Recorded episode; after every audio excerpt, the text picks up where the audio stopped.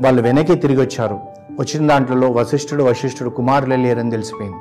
విశ్వామిత్రుడు అడుగుతాడు ఎవరేమన్నారు ఏం చేశారంటే వశిష్ఠ కుమారులు నానంటే అప్పుడు వాళ్ళ మీద వాళ్ళకు శాపం ఇచ్చాడు. ఏ దోషం లేక ఉగ్ర తపస్సును ఆచరించిన నన్ను నిందించిన ఆ దురాత్మలు రాబో జన్మలలో వికృత రూపం దాల్చి కుక్క మాంసం తింటారని వాళ్ళకి శాపం పెట్టాడు.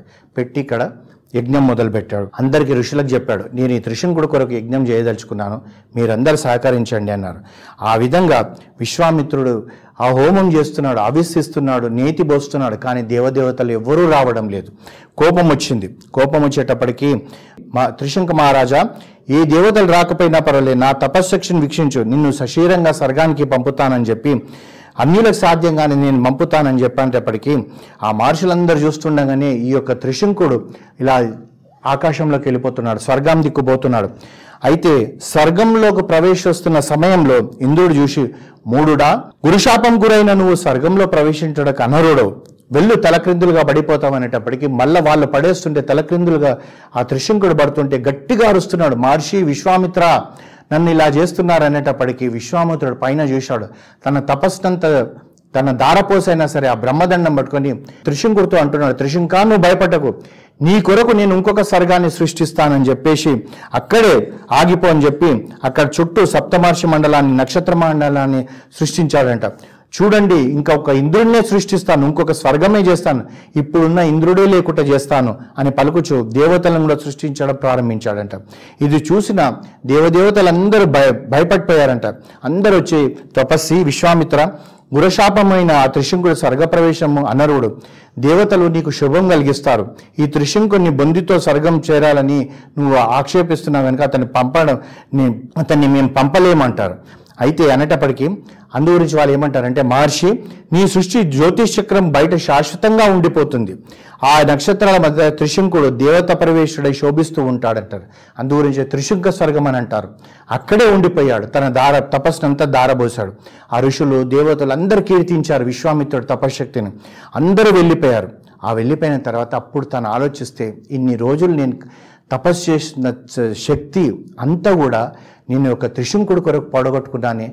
ఇంకా నేను బ్రహ్మర్షిని ఎలా అవుతానని చెప్పి అప్పుడు ఆలోచన ఎందుకంటే క్షణికంగా ఆ శత్రువును దెబ్బతీయడానికి కొరకు తన తపస్సంతా దారం పోశాడు. ఇప్పుడు అవన్నీ కూడా సున్నా అయిపోయింది. ఏం చేయాలో తెలియదు.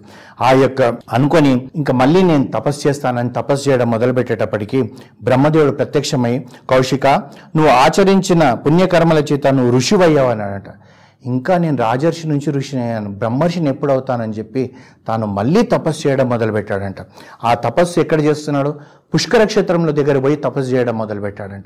అక్కడ చేస్తూ ఉన్న సమయంలో ఇంద్రుడు అనుకున్నాడు ఇతని తపస్సును భంగం చేయాలని చెప్పి అక్కడ మెల్లగా మేనకను పంపించాడంట.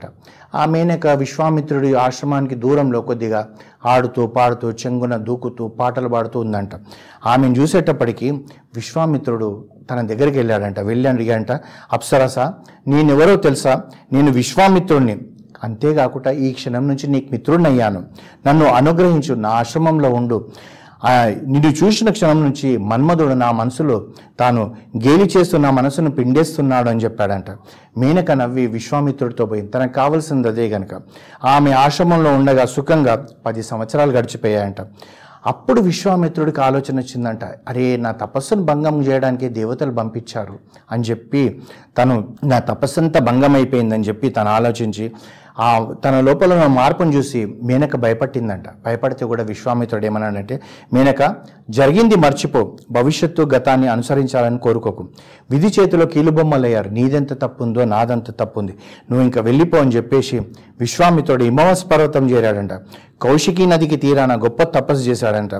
అయితే ఇక్కడ మనం ఏంటంటే పతనం అవుతుంటాం ఇప్పుడు విశ్వామిత్రుడు కూడా పతనమయ్యాడు. త్రిశంకుడి వల్ల పతనమయ్యాడు మేనక వల్ల పతనం కానీ తిరిగి తాను తను సాధించదాని కొరకు ప్రయత్నం చేస్తున్నాడు.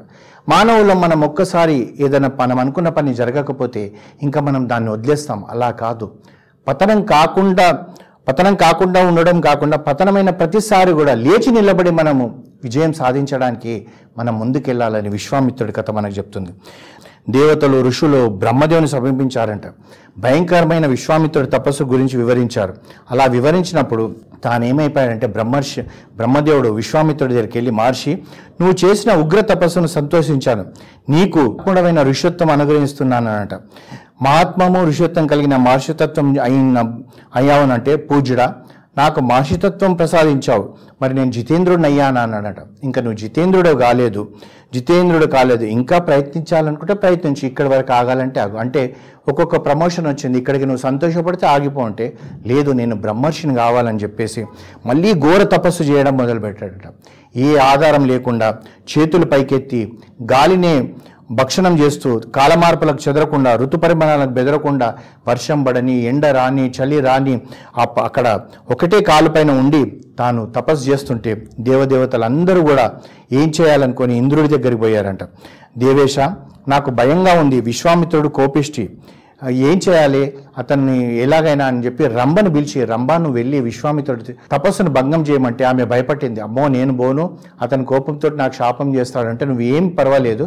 నేను ఒక కోకిల రూపంలో ఉంటాను నువ్వు వెళ్ళు నీ వెనుక నేను ఉంటానని ఇంద్రుడు ఏం చేస్తాడంటే ఆ దూరంలో ఆ రంభ రంభను ఆ విశ్వామిత్రుడు పరిసరాలలో ఉండేటప్పటికీ వి- ఇంద్రుడేమో కోకిల రూపంలో కూయి కూయి కూయి అంటూ ఆ యొక్క ఆ యొక్క వనమంతా కూడా మన్మధుడి సామ్రాజ్యం మాదిరిగా చేసేసారంట. ఆ విశ్వామిత్రుడు ఏం చేశాడు? కళ్ళు తెరిచి రంభం చూశాడంట. చూసేటప్పటికీ నిజంగా కూడా ఒళ్ళంతా పులకరించిపోతుంది. కానీ ఇప్పుడు ఈ తపస్సు చేస్తూ కామం వల్ల నేను చెడిపోయానని తెలిసింది కనుక ఈ కామానికి లొంగకూడదు అనుకున్నాడు కానీ విశ్వామిత్రుడు ఒక పొరపాటు చేశాడు. రంభ కామక్రోధాలను నిగ్రహించాలని ప్రయత్నించే నన్ను నన్ను ప్రలోభానికి గురి చేసి పతనం చేయాలని వచ్చావు గనుక నువ్వు ఒక రాతిబండవైపోతావని శాపం పెట్టాడు. కామాన్ని జయించాడు కానీ కోపాన్ని జయించలేడు. మళ్ళీ తపస్సు అంతా పోయింది. అయ్యో నేను ఈ శాపం పెట్టడం వల్ల నా తపస్సు పోయిందని చెప్పేసి తాను ఇంకా ఇలా అయితే కుదరదని చెప్పి తాను ఏం చేశాడంటే మళ్ళీ తపస్సు చేయడం మొదలుపెట్టాడు. ఆ తపస్సు కొండ ప్రయాణం లాంటిదంట. ఎక్కుతున్నా కొద్దీ జారిపోతుంటారు. ఆ విధంగా భగవంతు అనుగ్రహం కొరకు చేస్తూ చేస్తూ ఈ నిజంగా మన జీవితాలలో కూడా ఆధ్యాత్మిక మార్గాలలో పోతుంటే ఎన్నో రకాలుగా పక్క వాళ్ళు అంటారు ఏంటండి ఈ ఏజ్లోనే మీరు ఇవన్నీ చేస్తున్నారు తర్వాత చేయొచ్చు కదా? ఈ విధంగా మనల్ని ఎన్నో మాటలు అంటుంటారు. అవన్నీ కూడా పట్టించుకోకుండా ఆ జారకుట కొండ ఎక్కడమే మనం ప్రయత్నించాలి. అయితే ఇంకా నేను నోరు మెదపను కోపాన్ని ఆపుకుంటానని చెప్పి విశ్వామిత్రుడు మళ్ళీ తపస్సు చేయడం మొదలుపెట్టాడు. ఆకలి అసలు ఏమి భోజనం చేయడం లేదు. చిక్కి శూల్యమైపోయాడంట. వెయ్యి సంవత్సరాలు తపస్సు చేసేటప్పటికి అతని యొక్క తలలో నుంచి అగ్ని పుడుతుందంట. చుట్టుపక్కల భూమి పెగిలిపోతుందంట. భూకంపం వస్తుందా అన్నట్టుందంట. వాతావరణం అంతా కూడా మార్పు చెందుతుందంట.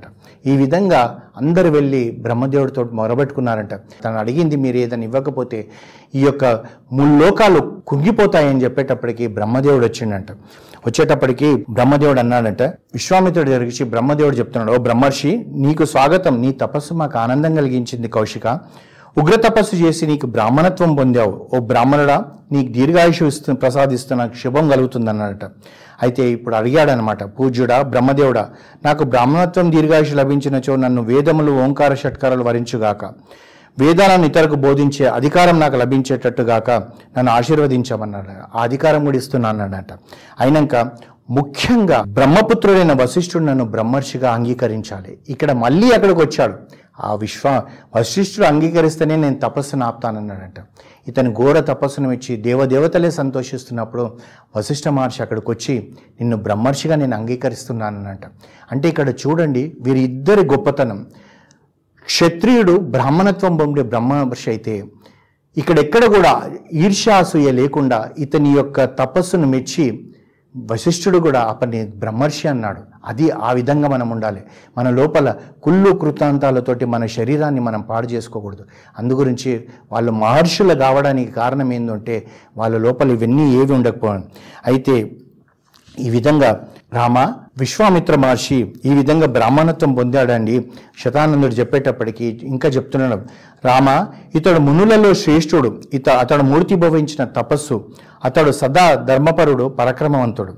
అని శతానందుడు విశ్వామిత్రుని గురించి రామునికి చెప్పి విశ్వామిత్రుని చరిత్రను చెప్పాడంట.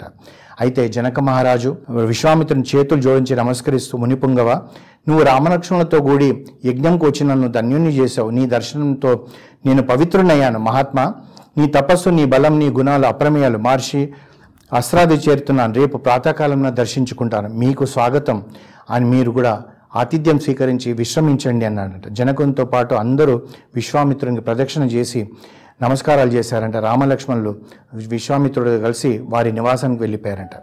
ఈ విధంగా అక్కడ విశ్వామిత్రుడి చరిత్ర వరకు మనకు తెలిసింది. ఇంకా ముందు ముందు ఇంకా అతి త్వరలో సీతారాములయ్యే సందర్భం కొరకు మనం ఎదురు చూస్తూ ఉంటాం.